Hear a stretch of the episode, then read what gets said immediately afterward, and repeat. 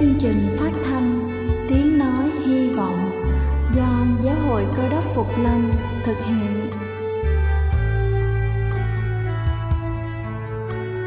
Kính thưa quý vị, Đức Chúa Giêsu trước khi Ngài về trời đã ban cho các môn đệ của Ngài một điều răn mới, đó là họ phải yêu thương nhau như chính tình yêu mà Ngài đã dành cho họ.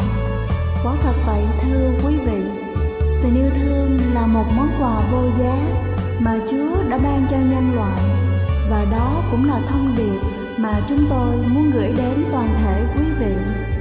Nếu quý vị muốn tìm hiểu thêm về chương trình, về niềm tin hoặc muốn nghiên cứu về lời Chúa, xin quý vị gửi thư về chương trình phát thanh Tiếng Nói Hy Vọng, địa chỉ 224 Văn Đăng Lưu, phường 3, quận Phú Nhuận, thành phố Hồ Chí Minh hoặc gửi email cho chúng tôi theo địa chỉ tiếng nói hy vọng amos@gmail.com.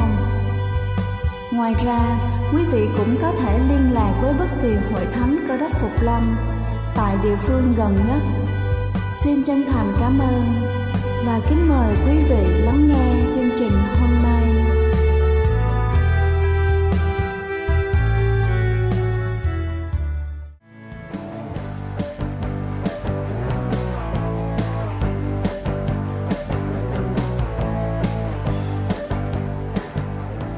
Kính chào quý vị thính giả của chương trình phát thanh tiếng nói hy vọng.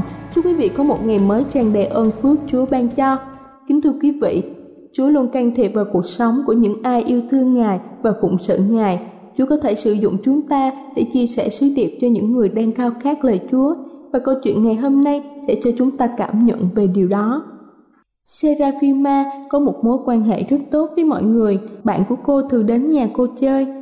Một số thì tìm kiếm cô để tâm sự chuyện buồn, một số thì lại chia sẻ niềm vui của họ với cô. Tuy nhiên, một vài năm trước, Seraphina không còn tìm được thấy sự bình an trong tâm hồn của mình nữa. Khi nhà thờ chính thống giáo mở một thánh đường trong thành phố của cô, cô luôn tham dự đầy đủ các buổi thờ phượng cũng như là hoạt động của nhà thờ, như những câu hỏi như là Chúa là ai? ngày trông như thế nào? ngày muốn điều gì ở cô? Ngày một tăng lên trong trí óc cô. Khi cô nhìn thấy một quảng cáo, một buổi truyền giảng kinh thánh, cô quyết định tham dự buổi thuyết giảng đó. Sau buổi truyền giảng, cô chẳng thể tưởng tượng ra việc trải qua những buổi tối mà không được học kinh thánh cùng với những người đồng đức tin và lắng nghe những bài thánh ca cô nhận ra rằng ý nghĩa của những bài học kinh thánh cụ thể để giúp cô giải quyết được những vấn đề thường gặp trong cuộc sống làm sao cô có thể chia sẻ sự khám phá của bản thân mình với mọi người trong suốt đợt truyền giảng Seraphima trở thành bạn của một nhóm thư báo truyền đạo những người phụ nữ này đã mời cô tham dự trong một điểm nhóm ở thị trấn gần đấy. Trong vòng 2 năm, cô đi đến điểm nhóm rồi về nhà bằng xe lửa. Cô kể cho chồng mình nghe về những bài giảng, những người bạn mới của cô và những trải nghiệm đức tin của họ. Sau đó cô được làm phép bắp tem. Hai năm sau, chồng cô cũng được làm bắp tem. Một ngày, chồng của Seraphima nói, Chúng ta đã thờ phượng ở một thị trấn khác bao lâu rồi, tại sao chúng ta không xây một nơi thờ phượng tại nơi chúng ta đang sống. Cô tự hỏi làm sao để tìm kiếm những người thực sự muốn tìm đến Chúa. Cô quyết định câu trả lời là phải đi phân phối những ấn phẩm thư báo cơ đốc phục lâm. Cô tìm sự trợ giúp từ những người bạn thư báo của cô. Trong một năm, những người phụ nữ đã đi đến từng ngôi nhà bán những quyển sách về sức khỏe và đời sống. Họ đưa địa chỉ của những người hứng thú với việc mua sách cho Seraphima sau đó cô tìm đến thăm viếng và nói về Chúa. Không lâu sau, phiên nhóm đầu tiên diễn ra tại căn hộ của Seraphima cùng với năm người tín đồ khác. Cô ấy tiếp tục phân phối sách. Cô cũng tổ chức một thư viện di động, một chiếc bàn trên đường phố nơi mà mọi người có thể đọc và trả sách cho cô. Cuối cùng, một hội chúng gồm 27 tín đồ cơ đốc Phục Lâm được thành lập vào năm 2007. Những tín hữu đều ghi chép lại những hành động của họ theo thời gian để có thể nhớ mọi con đường mà Chúa đã mở ra cho họ. Ngày nay, họ đã có một nhà thờ trang nghiêm để thờ phượng và điểm nhóm của họ ngày càng phát triển. Nhiều khu vực xung quanh cũng được mở rộng. Seraphima và những người bạn của cô vẫn tiếp tục chức vụ của họ tại nơi họ sinh sống. Kính thưa quý vị, trong văn đoạn 4 câu 35 có chép rằng Các ngươi hãy chẳng nói rằng còn bốn tháng nữa là tới mùa gặt sao? Xong ta nói với các ngươi, hãy nhướng mắt lên và xem đồng ruộng đã toàn sẵn cho mùa gặt. Đây là chương trình phát thanh Tiếng Nói Hy Vọng do Giáo hội Cơ đốc Phục Lâm thực hiện. Nếu quý vị muốn tìm hiểu về chương trình hay muốn nghiên cứu thêm về lời Chúa, xin quý vị gửi thư về chương trình phát thanh Tiếng Nói Hy Vọng, địa chỉ 224 Phan Đăng Lưu, phường 3, quận Phú Nhuận, thành phố Hồ Chí Minh hoặc gửi email cho chúng tôi theo địa chỉ tiếng nói hy vọng gmail.com Ngoài ra, quý vị cũng có thể liên lạc với bất kỳ hội thánh cơ đốc Phục Lâm tại địa phương gần nhất. Xin chân thành cảm ơn và kính mời quý vị tiếp tục lắng nghe chương trình hôm nay.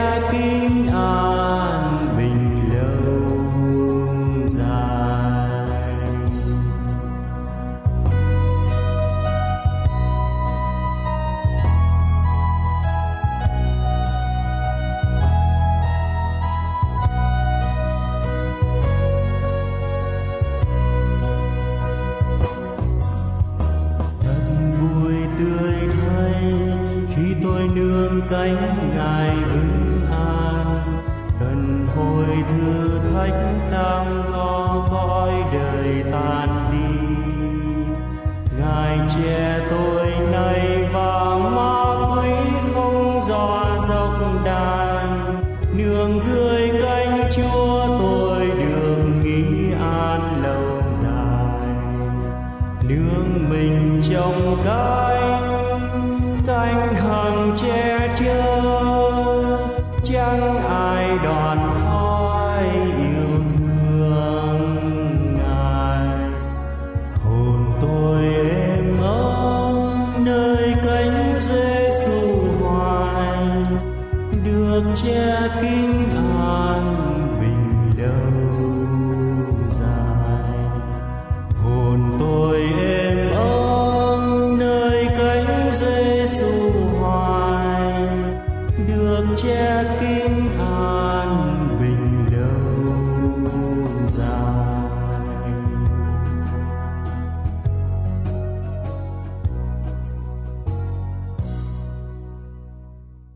Kính chào quý thân hữu, kính thưa quý vị và các bạn thân mến. Hôm nay chương trình phát thanh kính gửi đến quý vị đề tài tiếng lòng thưa quý vị và các bạn khi mục sư và học giả Max Lucado đang theo hạt mật vụ một trong những việc thực tập của ông có liên hệ đến sự chăm sóc cho ông Harold là người bị tê liệt não bộ rất là trầm trọng. Đây là một công việc làm mà ông Lucado không bao giờ muốn làm. Vì tham vọng của ông là muốn giảng dạy để đem những linh hồn về cho Chúa và ông muốn trở thành một nhà lãnh đạo. Ông ta chỉ muốn đứng trên tòa giảng, gây cái nguồn cảm hứng cho những người đến với ông qua cái sứ điệp mà ông trình bày. Ông không muốn dành thì giờ của ông để tắm rửa đút ăn và chăm sóc cho ông Harold Lucado. Còn nhớ vào một ngày cuối tuần, đặc biệt trong chương trình có một vị tiên quý của địa phương đến để nói chuyện.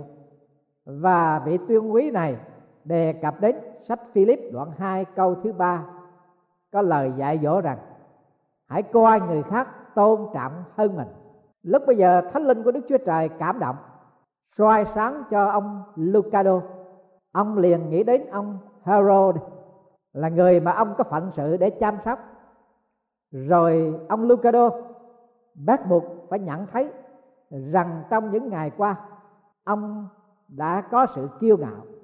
Lucado là người còn trẻ, khỏe mạnh, có hạt vấn ông có một tương lai sáng rạng đang chờ đợi. Còn ông Herod thì là không thể nào tự chăm sóc cho chính mình được. Có phải ông Lucado thật sự xem ông Herod hơn chính mình chăng? Nhờ thánh linh của Chúa soi sáng mà hơn một năm sau, Đức Chúa Trời đã biến đổi tấm lòng của ông Lucado. Bây giờ ông ta đến với ông Hero với cái tấm lòng đầy tình thương quý trọng và kính mến ông Hero và ông Lucado nhận biết rằng tất cả những điều tốt lành mà ông Hero đã làm cho thế giới trong thời gian qua. Lucado đã học một bài học trong con người và trong tình thương hơn bất cứ bài học nào mà ông đã học nơi trường. Mark Lucado đã học được bài học để nhìn thấy như Đức Chúa Trời thấy. Ông ta đã nhìn ông Hero với cái nhìn của đôi mắt thế gian. Bây giờ, Lucado đã nhìn thấy với đôi mắt của Đức Chúa Trời. Trong thánh kinh kiểu ước có một câu chuyện dạy dỗ cho chúng ta trong lĩnh vực này. Giữa thời kỳ tiên tri Samuel và những ngày cuối cùng của vua Saul, Đức giê va phán cùng Samuel rằng ngươi buồn rầu về việc sao lơ, cho đến chừng nào? Ta đã từ bỏ nó. Hầu cho nó không còn làm vua trên Israel nữa. Hãy đổ dầu đầy sừng của ngươi và đi. Ta sẽ sai ngươi đến Isai người Bethlehem. Vì trong vòng các con trai của người đó, ta đã chọn một người sẽ làm vua, thế cho sao lên khi các người con của Isa đến, Samuel thấy Eliab bàn thầm rằng, quả hắn, kẻ chịu sức giàu của Đức giê va đừng ở trước mặt ngài. Nhưng Đức giê va phán cùng Samuel rằng, chớ xem về bộ dạng và hình vóc cao lớn của nó, vì ta đã bỏ nó. Đức giê va chẳng xem điều gì loài người xem loài người xem bề ngoài, nhưng Đức giê va nhìn thấy trong lòng Isa biểu bãi con trai của mình đi qua trước mặt Samuel như vậy thì Samuel nói cùng Isa rằng, Đức Giê-va chẳng chọn một ai trong chúng nó cả. Đoạn Samuel nói cùng Isa rằng, hết thải con trai ngươi là chừng đó sao? Isa đáp rằng, hãy còn đứa con út nhưng nó đi chăn chiên. Samuel nói, hãy sai gọi nó. Chúng ta không ngồi ăn trước khi nó đến vậy y sai sai gọi người. Mặt người hồng hồng, con mắt xinh lịch và hình dung tốt đẹp. Đức giê va phán cùng Samuel rằng, ấy là nó. Hãy đứng dậy, sức dầu cho nó. Samuel lấy sừng dầu sức cho người ở giữa các anh người. Từ ngày đó về sau, thần của đức giê va cảm động. David quả thật là một phần kinh thánh, rất là diệu kỳ, rất là lạ lùng và là một sự khích lệ, cảm xúc biết bao. Có lẽ khi thế gian nhìn tôi và quý vị, không có gì là cảm kích cả. Nhưng đức chúa trời nhìn thấy cái sự khác biệt hơn là loài người nhìn, chúng ta chỉ nhìn thấy bề ngoài, như cô ấy hấp dẫn quá. Hai anh lái loại xe nào, sống ở đâu, nghề nghiệp, gia sự thế nào. Cái gì chúng ta cũng chú ý ở bên ngoài, mắt thấy, tai nghe. Chúng ta nhìn sát diện bên ngoài, nhưng đức chúa trời nhìn thấu trong lòng người. Đó là loại trái tim mà đức chúa trời đang tìm kiếm. Ngài đang tìm kiếm loại trái tim nào? Mà chúa mong đợi đức chúa trời đang tìm kiếm một cái tấm lòng trong sạch. Đức chúa giêsu phán, phước cho những kẻ có lòng trong sạch, vì sẽ thấy đức chúa trời. Một tấm lòng trong sạch có nghĩa như thế nào? Một tấm lòng trong sạch có phải là một trái tim không có sự dối trá gạt gẫm chăng? Một con tim ngay thẳng và chân thật chăng? Một con tim yêu thương chăng?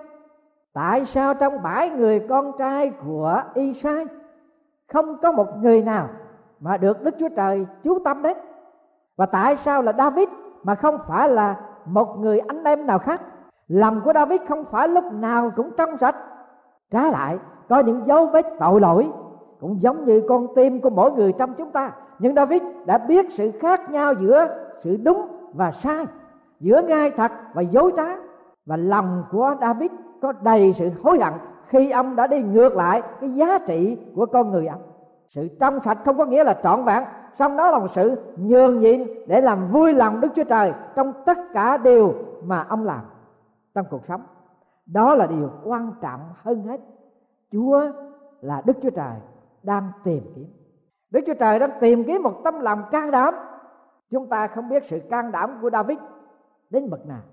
Nhưng trước khi làm vua david đã can đảm hạ bệ tướng khổng lồ goliath trong thế giới này. Thưa quý vị và các bạn thân mến, chúng ta có đủ loại khổng lồ dưới mọi hình thức khác nhau. Và mỗi ngày chúng ta đều có tranh chiến với những tên khổng lồ ở trong cuộc sống của chúng ta. Có những tên khổng lồ quỷ quyệt, cám dỗ, sợ hãi, nản lòng và nhiều hơn nữa người can đảm hơn hết. Mà tôi biết là những người làm những điều phải. Ngay cả đến những lúc không mấy là đơn giản. Vào năm 1770 tinh thần đối nghịch với lại người Anh quốc nổi dậy ở tại Mỹ. Đặc biệt là ở thành phố Boston, nơi lính Anh quốc trú đóng ngày 4 tháng 4 năm 1770 một nhóm công dân Mỹ bắt đầu công kích một vài người lính Anh quốc. Tình trạng đó lan rộng quá nhanh chóng. Sự xáo trộn và nổi loạn tiếp tục. Một số binh sĩ anh đã nổ súng vào đám đông và sau khi khói lửa lớn dịu, có ba công dân mỹ chết và hai người khác bị trọng thương, sắp chết. Trong số người bị bắt, vì lý do giết người, trong đó có đại quý Preston. Những chứng nhân quả quyết rằng Preston là người hoàn toàn vô tội. Mặc dầu ông mang cấp bậc là đại quý, nhưng ông không có mang vũ khí, không trang bị súng ống. Nhưng có quá nhiều người bị bắt vì cớ cuộc cuồng loạn chống người anh nên họ muốn kết án một người vô tội. Tối hôm đó, một người bạn của đại quý Preston đi đến nhà của một vị luật sư trẻ ở Boston là John Adams và xin ông này biện hộ cho Preston. Adams là một luật sư nổi tiếng, nổi tiếng là một người trung trực, nhưng ông đã biết rằng cái vụ này thuộc về nghề nghiệp và sự tự sát cá nhân. Nó có liên hệ đến ông và gia đình ông. Nếu ông nhận biện hộ lấy cớ do nguyên nhân ghét lính của anh quốc dầu ông trung trực đến đâu đi nữa ông cũng có thể sẽ bị từ giả cái sự nghiệp của mình nhưng ông có thể nào không binh vực và đứng nhìn một người vô tội sẽ bị xử án? Adams quay sang hỏi vợ vợ ông là người có học vấn khá và là người đàn bà khôn ngoan. Bà thường giúp cho chồng với những ý kiến hay. Vợ ông trích vài câu ở trong thư văn của Shakespeare đại ý là, trong tất cả điều này, anh phải ngay thật đối với chính mình và điều đó phải được thể hiện ngày cũng như đêm và rồi, anh sẽ không thể sai lầm đối với bất cứ người nào.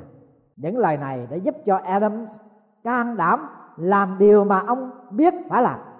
Với sự tranh luận của Adams về vụ này, đại quý Preston được tráng án. Và Adams hỗ trợ cho đại quý Preston, mặc dầu ông nhận lấy một hậu quả là bị trút quyền xã hội một phần. Nhưng ông không bị giới hạn về nghề nghiệp của ông nhưng thưa quý vị và các bạn thân mến 27 năm sau, John Adams đã được bầu cử làm tổng thống của Hoa Kỳ. Tôi không biết quý vị nghĩ như thế nào, nhưng đối với tôi, John Adams và vợ ông là những con người thật can đảm của đất nước này. Những người làm chính trị ngày nay có nhiều sự phức tạp. Họ vo tròn bóp méo sự thật để cho vừa vạn với ý thức hệ của họ. Và điều đó đã trở nên một phương châm của xã hội ngày nay, là một chính trị gia, nói cái sự thật không thể được thắng cử nhưng chúng ta rất mừng là kỳ bầu cử vừa rồi, nó không phải là cái trường hợp đó. Thưa quý vị và các bạn thân mến, đức chúa trời luôn luôn tìm kiếm những con người có một tâm lòng trong sạch. Đức chúa trời đang tìm kiếm con người có một tấm lòng can đảm. Đức chúa trời tìm kiếm con người có một tấm lòng thương xót. Đức chúa giêsu phán rằng, điều răng lớn hơn hết là kính chúa và yêu người lăn cặn như mình. Và để làm sáng tỏ lẽ thật đó, đức chúa giêsu đã kể câu chuyện của người samari nhân là, chúng ta không biết được gì về người samari nhân lành này. Ông ấy trang sức như thế nào? Ông sống với cái nhà lớn hay nhỏ? Ông xuất hiện với một tư cách sang trọng thế nào? Chúng ta chỉ được biết có một điều duy nhất. Ông ta bày tỏ sự thương xót với con người bị cướp giật và lột hết, đồng thời bị đánh đập nằm nửa sống, nửa chết. Lòng thương xót, sự chăm sóc và hành động quan tâm, nó đến từ nhiều hình thức khác nhau. Đôi khi nó có nghĩa là lắng tai nghe người ta đang nói và bày tỏ cho họ thấy sự chăm sóc của mình đối với họ. Elias Winsfield là một trong những nhà văn có ảnh hưởng trên thế giới. Khi ông ta còn là một thiếu niên, ông ta và gia đình bị đức quốc xã nhốt ở trong trại giam khi đệ nhị thế chiến. Ông đã chứng kiến cái sự phức tạp chống lại những người vô tội một cách không thể nói ra được. Khi ông ra khỏi trại tập trung, ông tự hứa với chính mình rằng sẽ không bao giờ nói lên những điều mà ông đã thấy. Những năm sau đó, ông ta làm ký giả. Ông ta được phái đi phỏng vấn một tác giả nổi tiếng người pháp, François Marius. Trong cuộc phỏng vấn, Marius bắt đầu nói về đức tin của ông trong Chúa Giêsu là đấng Messi và cuối cùng Waterstone nổi giận hỏi, tại sao cơ đốc nhân nói quá nhiều về sự khổ hình và sự chết của Chúa Giêsu ông ta muốn biết điều đó. Vì Waterstone đã chứng kiến cái sự khổ đau và cháy chóc quá nhiều và không thể nào tưởng tượng được sao ông không bao giờ nói ra. Francois với những giọt nước mắt lan trên đôi má, ông yêu cầu ông Waterstone kể cho ông ta về các chuyện xảy ra trong trại tập trung. Nhà văn nổi tiếng người pháp ngồi lắng nghe ký giả trẻ tuổi trút đổ nỗi lòng. Lần đầu tiên nói ra những từng trải khủng khiếp mà ông được sống sót từ trong trại tập trung. Rồi sau đó Francois khuyến khích Weissel bỏ lời hứa nguyện trước đây về sự im lặng và hãy nói cho thế giới nghe về những từng trải đau thương của ông đã thấy, đã nghe trong trại tập trung. Weissel đã viết một số sách về các trại tập trung Đức Quốc xã và về năng lực tinh thần nhân loại vượt lên cả những thứ tồi tệ của khổ đau. Sách của Wiseau viết được giải thưởng quân chương hoàn hảo của quốc hội và giải thưởng Nobel hòa bình. Những tác phẩm đó đã gây ảnh hưởng hàng triệu triệu người trên thế giới và điều khởi đầu cho tất cả là bởi một người chịu lắng nghe với đôi tai thương cảm và khuyến khích ông ta kể câu chuyện, lắng nghe kẻ khác với sự thương cảm và mối quan tâm cảm kích đối với bất cứ bạn hữu, người nhà, người đồng công, người đồng liêu là một cái món quà lớn lao nhất mà quý vị có thể chia sẻ với họ. Đức chúa trời đang tìm kiếm con người có một tâm lòng trong sạch, có trái tim can đảm, có trái tim cảm thương. Và một điều cuối cùng là đức chúa trời đang tìm kiếm con người có tâm lòng tặng hiến. Các kinh tế gia thường thường nói đến cái tỷ lệ 80 trên 20 principle. Mà ý kiến là bất cứ hoàn cảnh phản đoán 80 về việc làm sẽ làm sang 20 của cái phần chính trong hầu hết những xã hội 20% về các tội phạm pháp 80% 20% người lái xe hơi gây nên 80% tai nạn. 20% người uống bia, uống 80% tất cả các thứ bia. Nhưng tôi chỉ nghĩ rằng chỉ cần 20% những con người thật sự có cái tấm lòng tận hiến để phục vụ Chúa cứu thế, thưa quý vị, nó cũng đã làm nên sự khác hẳn là dùng kính thưa quý vị và các bạn thân mến ngày nay Đức Chúa Trời đang tìm kiếm những con người có tâm lòng trong sạch, có một tinh thần can đảm, có một tấm lòng thương xót và tặng hiến cuộc đời của mình cho Chúa. Quý vị không cần phải chờ đợi cho đến khi mình làm mọi việc được trong sạch, can đảm và tạo nên một tấm lòng thương xót.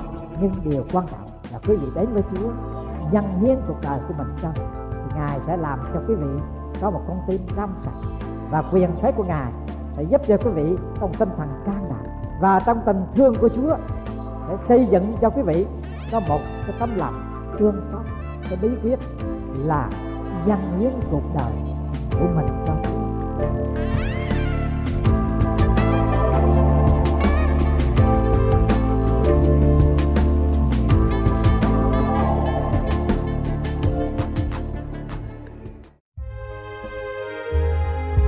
Đây là chương trình phát thanh Tiếng Nói Hy Vọng do Giáo hội Cơ đốc Phục Lâm thực hiện.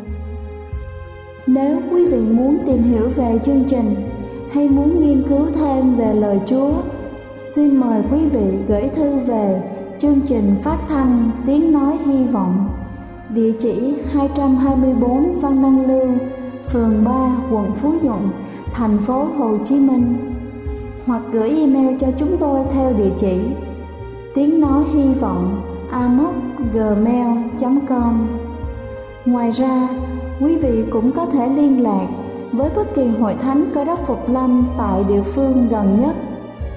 Xin chân thành cảm ơn và hẹn gặp lại quý vị trong chương trình lần sau.